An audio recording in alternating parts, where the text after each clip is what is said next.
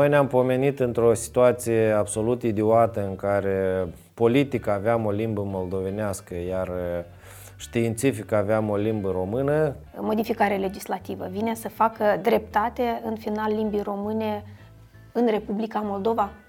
Eu aș zice că e o victorie de etapă. Bătălia pentru limba română a trecut ca un fir roșu prin toată istoria noastră comunistă până a ajuns momentul central al revendicărilor naționale în anii 89-91. Pe perimetrul sovieto-român, România a conectat China la această bătălie. Dar chinezii comuniști, atunci aliați cu România, spuneau foarte clar că uh, Uniunea Sovietică rusifică, uh, basarabenii, moldovenii nu le permit să vorbească în limba lor. De ce s-a ajuns uh, la limba moldovenească în Constituția Republicii Moldova? Noi n-am avut o elită 100% națională care să smulgă această republică de sub dominația sovietică întâi și după aceea rusească și să o aducă alături de România.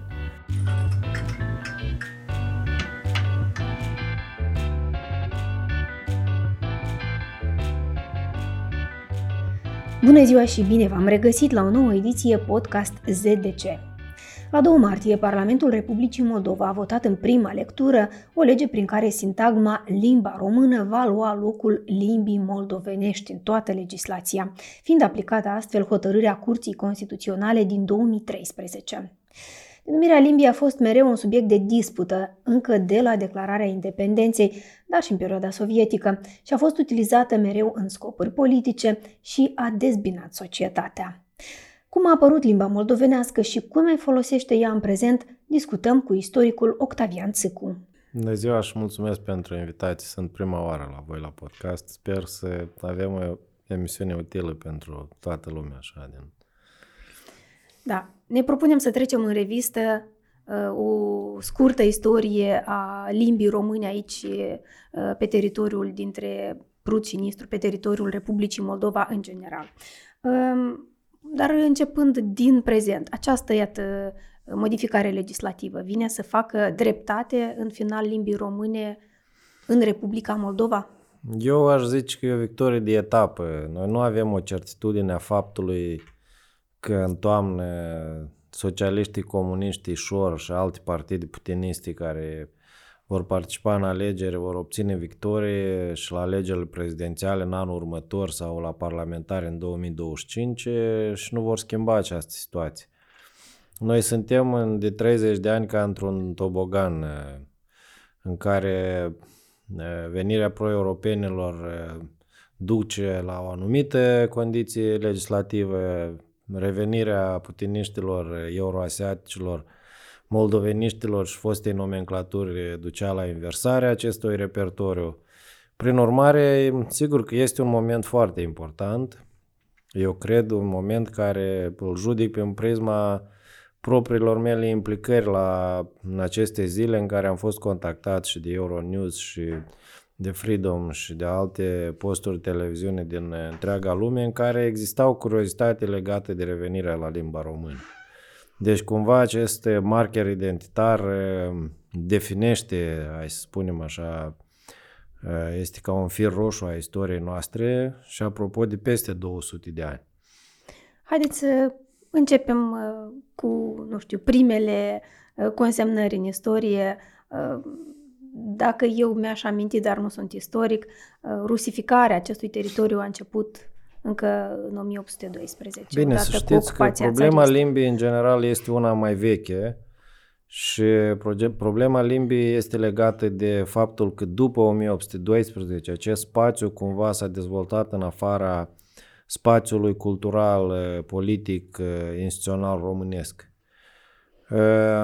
Și în al doilea rând pentru că a fost un teritoriu care s-a aflat într-adevăr într-un spațiu al dominației ruse, în care noi nu am avut școli, nu am avut cărți în limba română, deci unica instituție în care cât de cât mai, se mai vorbea limba moldovenească așa, care de fapt era o inerție de la țara Moldovei, pentru că existența limbii moldovenești ca o limbă parte a limbii române, deci este atestată și în cronicile din epoca medievală, Asta nu crea un semn de distinctivitate între valahi, moldoveni, transilvaneni, mai mult decât atât, unitatea spațiului era testată din cele mai vechi timpuri. O altă problemă, să știți că este grafia chirilică în sine. Această slava veche, care mulți o identifică și cu limba rusă, dar sunt lucruri diferite, să știți, slava veche a fost limba de curte a domnitorilor. Și moldoveni și munteni, și asta a fost, apropo, până la începutul secolului XIX.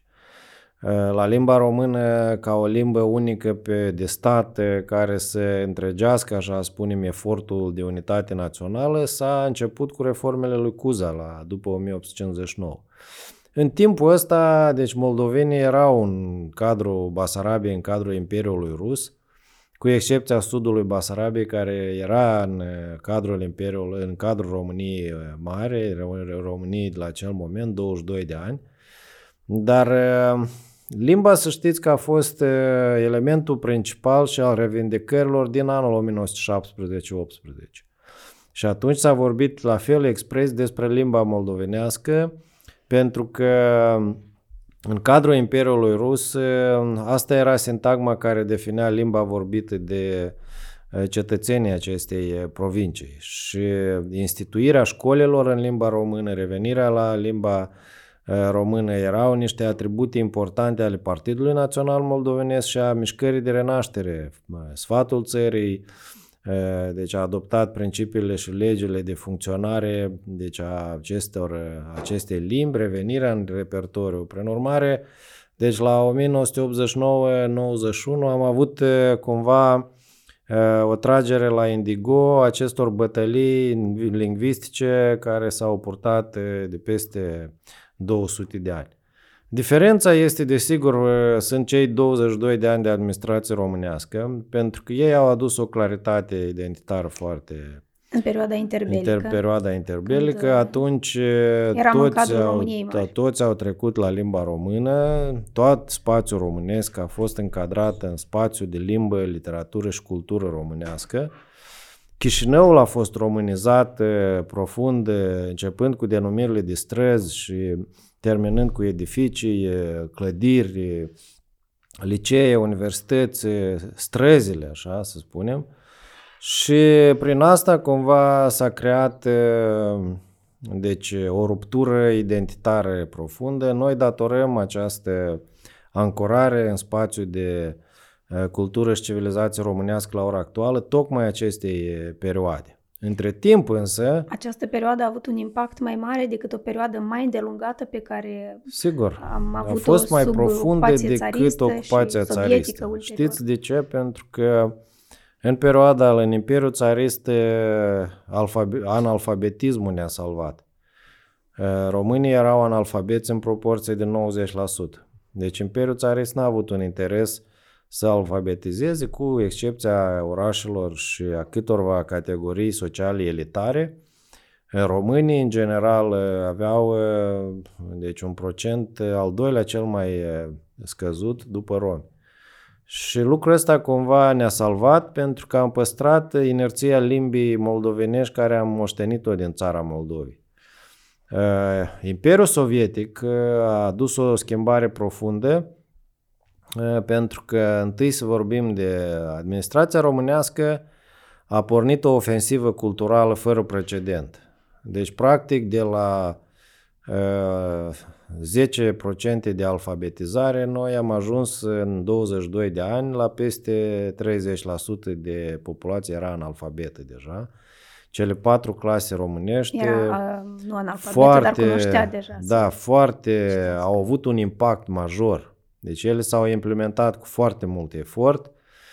Spre exemplu, învățarea limbii române ca și altor materii era impusă obligatoriu de stat. Dacă părinții la sat nu-și dădeau copiii la școală, deci ei făceau ore în serviciu comunității și atunci când evident aveai pământ și nu-ți puteai permite să lipsești de la munci, toți erau interesați să-și dea copiii la școală.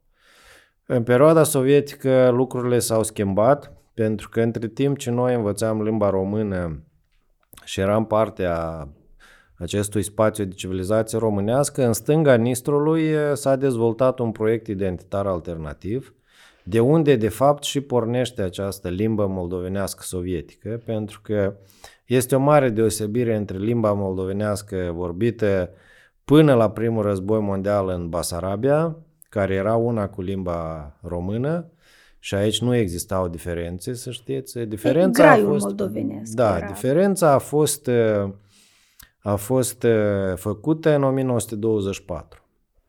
În 1924, la inițiativa unor cominterniști români care a fost preluate de comuniștii ucraineni și de Comintern și a căzut foarte bine ambițiilor imperiale sovietice la acel moment, s-a inventat un popor moldovenesc diferit de cel român, s-a stabilit o linie de unitate între moldovenii de pe cele două maluri ale Nistrului, cumva făcându-se aluzie la faptul că centrul de greutate a moldovenismului nu mai este peste Prut, dar este pe mijlocul Nistrului, pe ambele maluri ale Nistrului și s-a procedat la inventarea limbii moldovenești din acel grai transnistrean, care era cu amne, cumva deci, diferit, învechit, avea un anumit, un anumit traseu de continuitate cu țara Moldovei, dar care era foarte îndepărtat și nu prea avea o formă scrisă. Deci atunci sovieticii au procedat ca și în cazul altor naționalități, au inventat această limbă moldovenească cu grafie chirilică, I-au cu... și dat niște litere în plus pe așa care e, nu le avea e. limba rusă. Și de fapt nici nu este chirilică, pentru că chirilica veche este slava veche, deci este vorba de limba rusă, propriu zis alfabetul rus, care a fost îmbrăcat pe acest veșmânt al unui, a unui grai moldovenesc neaoș, așa aș spune. S-a mai întâmplat și în alte părți ale Uniunii Sovietice același lucru, în care, spre exemplu, Tadjicii, care sunt un popor persan, exact limba persană a fost îmbrăcată în grafia chirilică, ca și limba turcă a azerilor, spre exemplu, în grafia chirilică, sau carelii, care sunt partea poporului finlandez. Deci această inventare a limbilor a avut un atribut foarte important. El nu este doar un atribut de, de expresie culturală și lingvistică. Asta este un atribut politic pentru că prin uh, limbă și prin identitatele, identitățile inventate, de fapt, uh, rușii sovietici au dorit să spună că aceste teritorii sunt diferite față de teritoriile de la care au fost rupte, că ele de fapt au fost eliberate și această eliberare a venit odată cu rușii care sunt un popor prin excelență civilizat și cumva deci acest uh, lucru a prins în perioada sovietică, el a fost inoculat prin programele educaționale, prin școală, prin propagandă, prin literatură, prin cenzură, prin antiromânism, astfel încât oamenii, învățând peste 50 de ani această materie, în limba moldovenească, crezând că Pușkin, că Eminescu este moldovean, Creangă și ceilalți poeți și scriitori, a ajuns. Deci am ajuns să avem uh, la sfârșitul Uniunii Sovietice un mare paradox în care, pe de o parte, anumiți oameni păstrau o memorie istorică românească, pe de altă parte însă alții credeau cu sinceritate că sunt un popor diferit, un homo moldovanus, așa cum am scris în carte, care vorbește o limbă uh, moldovenească diferită, extrem de rusificată, și probabil asta face diferența între limba română vorbită în spațiul românesc și limba română vorbită peste Prut în Republica Moldova. Și de aici avem în continuare și aceste conflicte identitare uh, care uh, persistă și în prezent în Republica Moldova, dar cu siguranță au fost și, nu știu, încercări de a rezista acestei Uh, moldovenizări, rusificări aici în societatea noastră în perioada sovietică? Perioada sovietică, bătălia a fost uh, foarte interesantă. În primul rând a fost o victorie majoră a intelectualității basarabene în a câștiga teren în fața transnistrenilor. Deci uh, Bogaci, unul din lingviștii perioadei în anii 50, spunea că nu pot 200 de mii transnistreni să dicteze un dialect celor 3 milioane de, de moldoveni care trăiau în Basarabia, așa, în ghilimele, în RSSM. Da, pentru că și... proiectul Limba Moldovenească născocit în REASSM, Republica da, a Autonomă fost, a fost transferat Sovietică aici. Moldovenească, a fost transferat. Deci asta a fost o mare, primă mare victorie după moartea lui Stalin. A doua mare victorie a fost declarația lui Tagliavini. A fost un lingvist italian care la congresul uh, filologilor din Florența din 56 a spus că între limba moldovenească și limba română nu e nicio diferență, cu excepția alfabetului.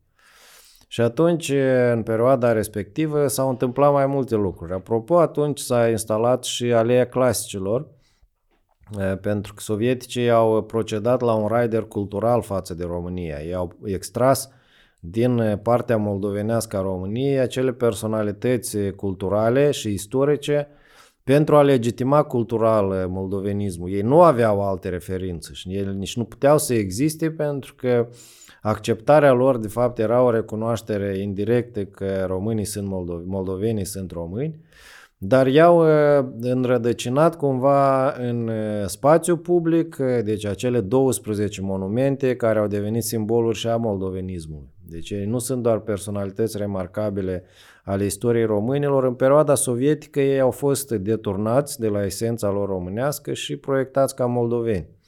Inclusiv s-au umblat la opera lor, care nu toate Evident, a fost admise. a fost purificate, cenzurate și puse în așa fel. Păi noi învățam în școală împărat și proletar de Eminescu de, și fraza lui renumită că religia e o frază de dânsi inventate, că cu a ei putere să vă subjuge în jug, deci era o, erau poezii în care se găsea această natură protestatară a lui Eminescu față de o rânduire de atunci. N-avea nimic în comun cu marxism-leninismul, dar asta a fost deci abordarea sovietică. Momentul cel mai important al acestei bătălii a fost congresul al treilea a Uniunii Scriitorilor din 1965, la acest congres uh, s-au pus tranșant uh, problema, în primul rând, școlilor moldovenești, pentru că um, ele chiar în centrul Chișinăului, în Chișinău erau foarte puține școli moldovenești, așa, cu predare în, în limba română. Limba așa. română. În plus, uh, erau școli bilingve foarte multe, iar școlile bilingve sunt un instrument de asimilare prin definiție. Și atunci, la același congres s-au ridicat mai mulți intelectuali, inclusiv Druță, care a spus că nu mai avem nevoie de un zid chinezesc la Prut, că ar trebui să revenim la grafia latină.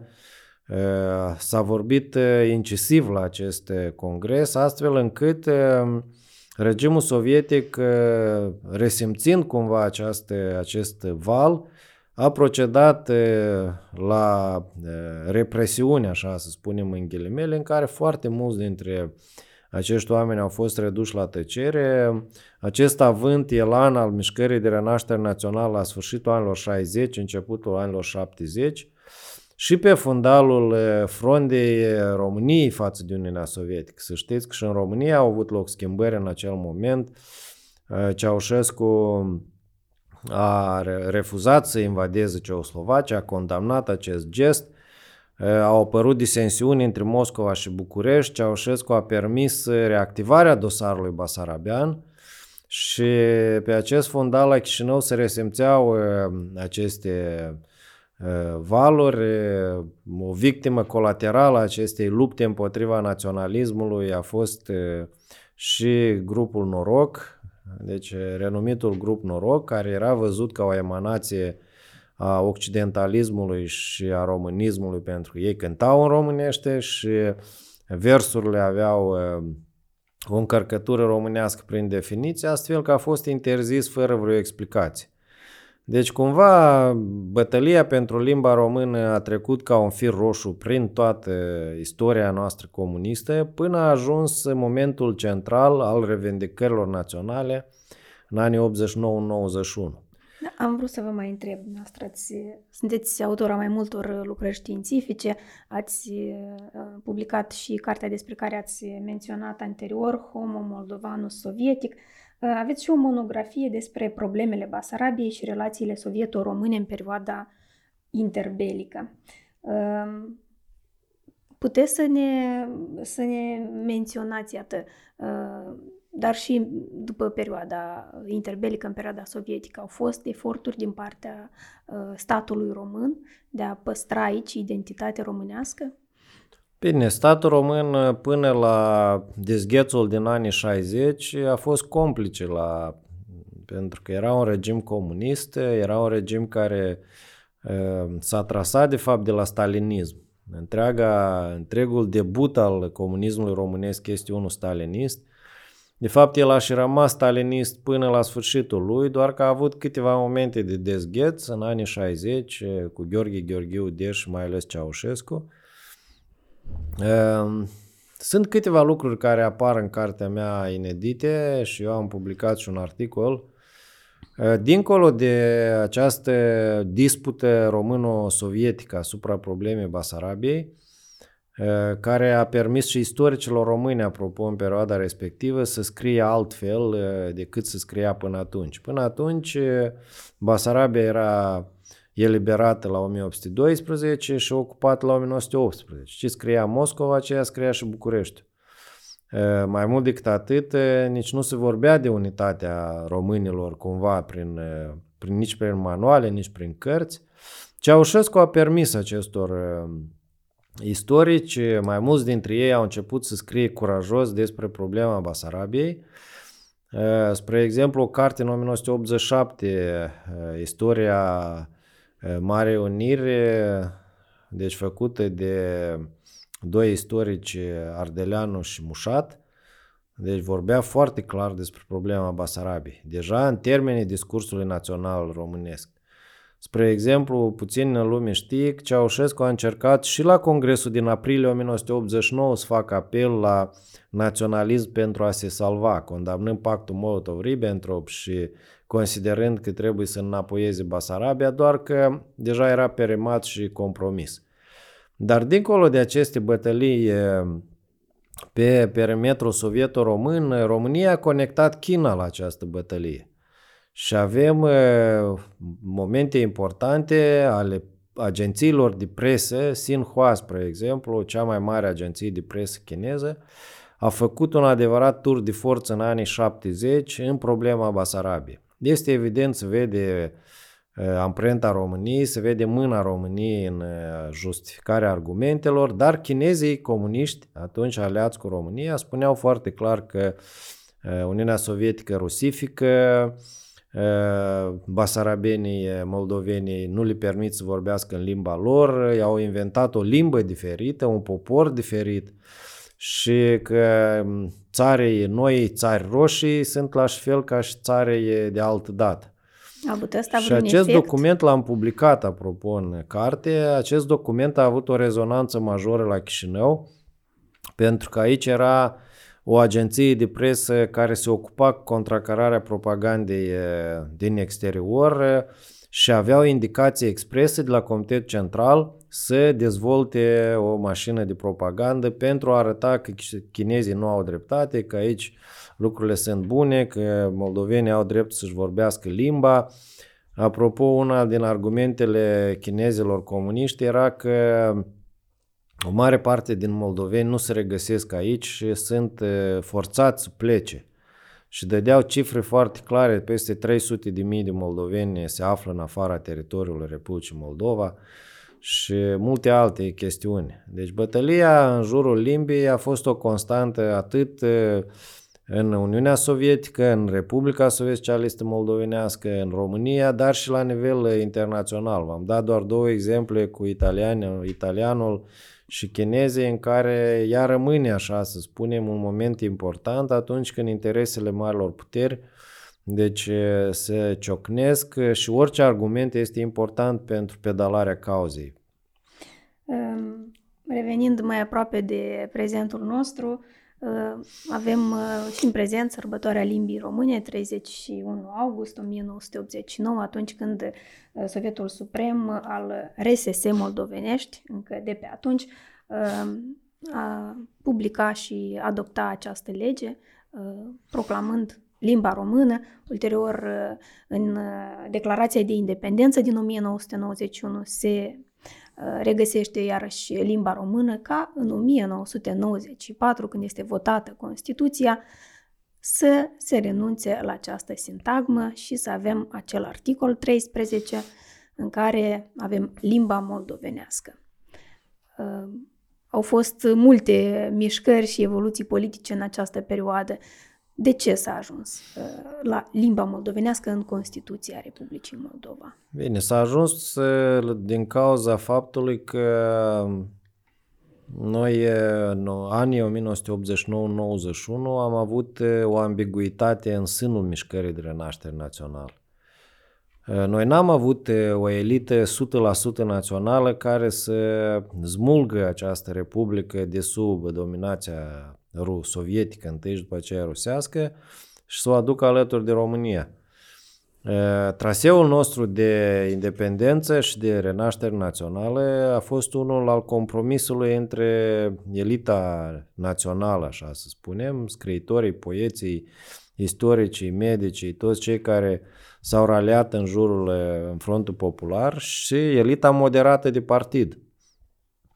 Cei care erau într-un eșalon de putere, moldoveni, care vorbeau limba română, dar care cumva au văzut în uh, această mișcare o posibilitate de a se debarasa, să spunem așa, de nomenclatura conservatoare, rusofonă, uh, din regiunea transnistreană și din afara Republicii Moldova, astfel încât uh, convergența celor două curente a făcut posibilă situația în momentul independenței și toate lucrurile care s-au întâmplat majore în acel timp, dar eh, să știți că un element eh, foarte important și probabil definitoriu a fost eh, Marea Mișcare Națională, Marea Adunare Națională, mai bine zis, Marele Adunări Naționale. Fără presiunea străzii, fără prezența sute de mii de oameni în stradă, noi n-am fi reușit în toate lucrurile pe care le-am realizat frumoase atunci.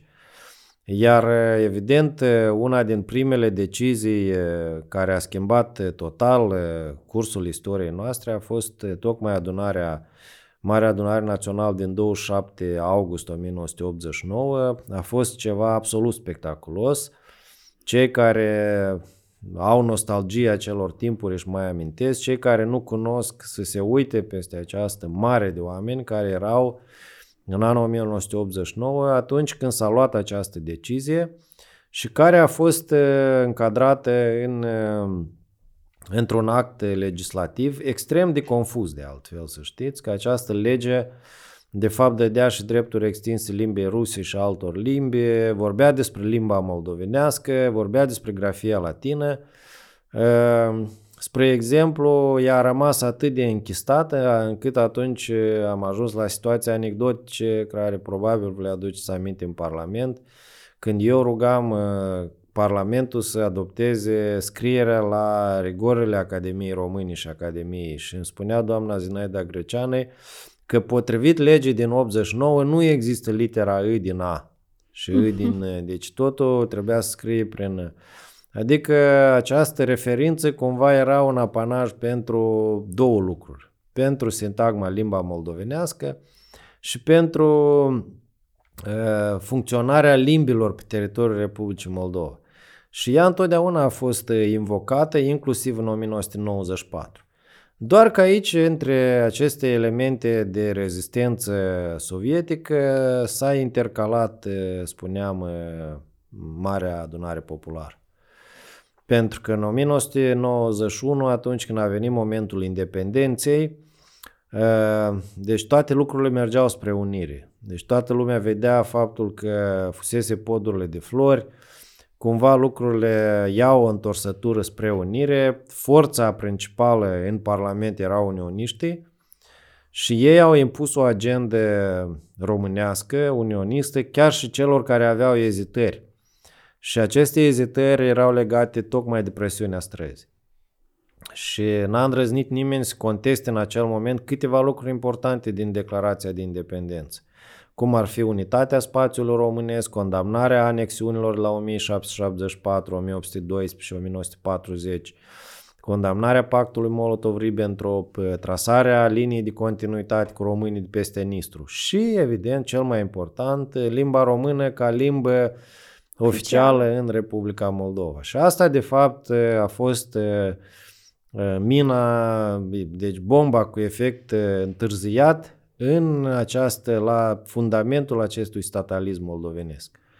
Pentru că după asta a fost război de la Nistru, după război de la Nistru a început o luptă pentru înlăturarea elementelor naționale din conducerea Republicii Moldova. Ultimul act a fost înlăturarea lui Alexandru Moșanu, a domnului Valeriu Matei, domnul Nedelciuc, domnul Hadârcă din conducerea Parlamentului în 93, după care a venit această nefericită decizie de a adopta Constituția cu articolul 13, dar au fost și alte elemente. Spre exemplu, organizarea Congresului Moldova Casa Noastră, de deja vopsitul în altă culoare Mircea Snegur, care devenea statalist, și odată cu revenirea acestei nomenclaturi neosovietice și neocomuniste, de fapt s-a reinventat tot arsenalul lingvistic uh, istoric moldovenesc. De data asta, argumentația moldovenistă a îmbrăcat forma statalității Republicii Moldova. Uh, noi ne-am pomenit într-o situație absolut idiotă în care politic aveam o limbă moldovenească, iar uh, științific aveam o limbă română, cum spunea unul din uh, uh, stataliștii Republicii Moldova, înverșunații stataliști. Și această bătălie deja o avem uh, de peste două decenii în care, mai ales în perioada lui Voronin, în care nici măcar nu îndrăzneai să crâcnești la nivel politic că există o altă limbă. Deci acel regim autoritar instalat de, de Voronin a avut eh, ca efect și revenirea acestei tradiții sovietice în eh, panteonul de sărbători, inclusiv data din 9 mai. A venit și uh, istoria integrată, deci care avea menirea să înlocuiască istoria, istoria românilor. românilor. Și, da. evident, atașamentul față de limba moldovenească. Deci în școli aveam o realitate, în facultăți, în mediul academic, la nivel politic o altă realitate. Da, din fericire în școli uh, avem și am studiat uh, limba română. nu s-a mers pe absurditatea limbii moldovenești în școli. Știți că în 30 de ani eu cred că este o, o un eșec al sistemului educațional din Republica Moldova primul rând, sistemul nostru educațional n-a reușit să impună limba română ca limbă dominantă. Și limba română ca o limbă pură, vorbită corect. Și n-a reușit să impună limba română ca o limbă pentru minorități. Deci, spre exemplu, în 22 de ani, stat, de studii, statul, român, statul român a reușit în 22 de ani lucruri spectaculoase. Deci, eu mi-aduc aminte la în campania electorală în satul Sadâc, era un grup de moldoveni și găgăuzi care săpau în tranșee și un domn avea chef de vorbă și zice, domnule, eu sunt găgăuz și bunelul meu îmi spune că atunci când au venit românii a învățat limba română într-o noapte. Seara s-a culcat uh, găgăuz, dimineața s-a trezit român. Deci, uh, sigur că avea în vedere deci, această rigiditate și această duritate în a implementa limba ca un atribut unic de funcționare în uh, acest spațiu. Noi n-am reușit lucrul ăsta, n-a depins desigur doar de Ministerul Educației și de licee, de profesori sau de curiculă, a depins și de această sintagmă din, din Constituție, a depins și de mâna Moscovei pentru că a avut un interes întotdeauna să spună că aici e alt popor și altă limbă a fost interesul politicienilor de a avea propriul stat, pentru că atunci când îți justifici necesitatea unui stat separat, ai nevoie să demonstrezi că el este bazat pe o identitate distinctă și pe o limbă distinctă. Și asta a fost light motivul eh, pentru care deci s-a menținut acest atașament față de moldovenism, față de limba moldovenească și acest lucru s-a schimbat cu foarte mult greu.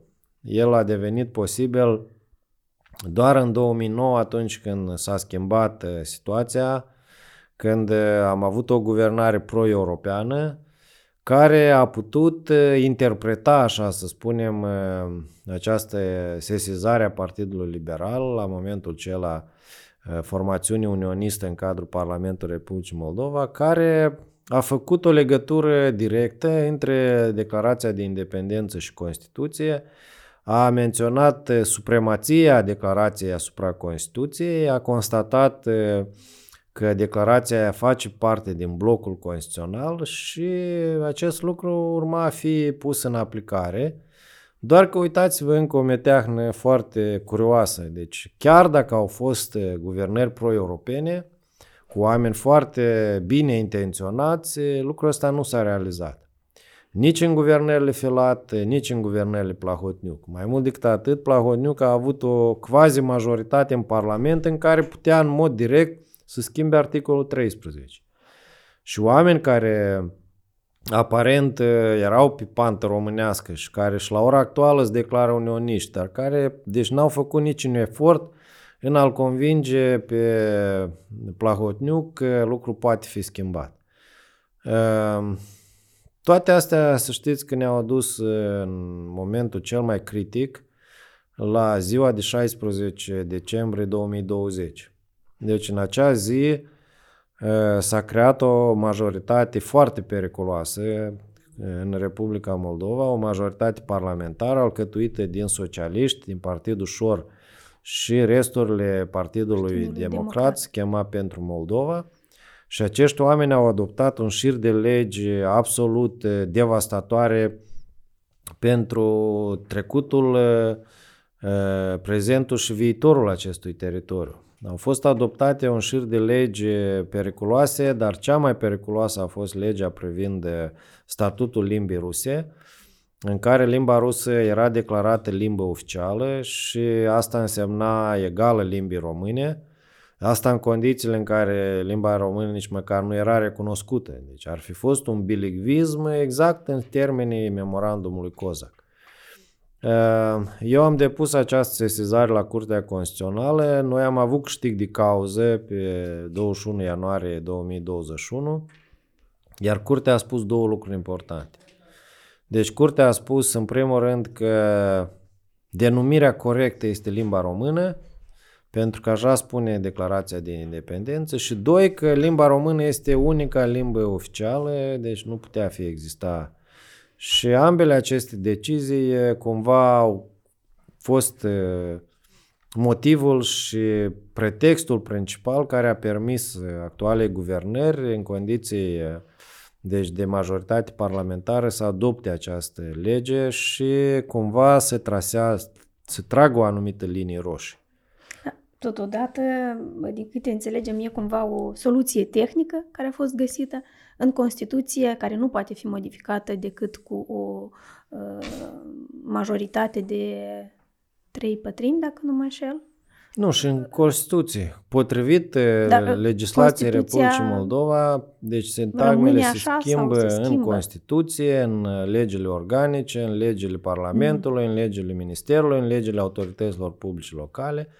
Deci are loc o schimbare de... Deci și în Constituție. Și în Constituție inclusiv. Deci asta prevede de fapt uh-huh. decizia Curții Constituționale din 2013 și din 2017, că a mai fost o decizie, care foarte clar ne spune, deci asta înseamnă manual schimbarea tuturor acestor denumiri în, toate, în, toate, în tot procesul constituțional și legislativ al Republicii Moldova. Um Mulțumim tare mult pentru această uh, trecere în revistă, trecere prin uh, istorie a situației privind limba română aici în Republica Moldova. Um, iată, am uh, găsit un citat documentându-mă la acel subiect. Lingvista, regretată lingvistă Mioara Avram, constata într-un articol publicat încă în 1992 că um, chiar în formele ei cele mai poluate. Limba română din Republica Moldova nu este și nu a fost niciodată altceva decât română, întrucât esența limbii n-a suferit atingeri și elementele străine sunt adaptate la sistemul românesc, uh, constata atunci. Uh, au fost într-adevăr multe presiuni istorice politice asupra acestei limbi. A rămas limba română în Republica Moldova, limba română. Evident, dar știți că această, acest enunț este foarte interpretabil, pentru că tocmai această prezența a cuvintelor străine care reflectă și o mentalitate, să știți, Pentru că, dincolo de mesaj, este vorba și de mentalitatea. Limba îți structurează un anumit fel de gândire. Și cumva asta este un element care îi face pe moldoveni să creadă că vorbesc o limbă diferită de, de români. Există și un sindrom al, al inferiorității, un complex, așa aș spune, de inferioritate în raport cu românii atunci când deschidem gura, l-am simțit și noi când eram studenți, dar asta nu are nimic cu diferența între limbi, deci evident că este un bloc comun lingvistic, aici nici nu putem pune la îndoială, doar că avem nevoie de o anumită perioadă în care noi să știți că avem nevoie ca această perioadă de guvernare pro-europeană să se prelungească, măcar încă un ciclu electoral, pentru ca ea să devină o normă, așa? o normă acceptată, împotriva căreia să nu mai ai posibilitatea să o revendici, pentru că altfel schimbarea în scurt timp a guvernării putiniste pro-ruse va aduce efecte devastatoare și nu, va, nu ne va ajuta cu nimic această decizie a Parlamentului. Mulțumim foarte mult pentru această discuție. Cu mare drag, succes! Podcast ZDC este disponibil în format video pe canalul Ziarului de Gardă de pe YouTube și audio pe principalele platforme de streaming Spotify, Apple Podcasts, Google Podcasts și altele. Vă mulțumim că ne urmăriți!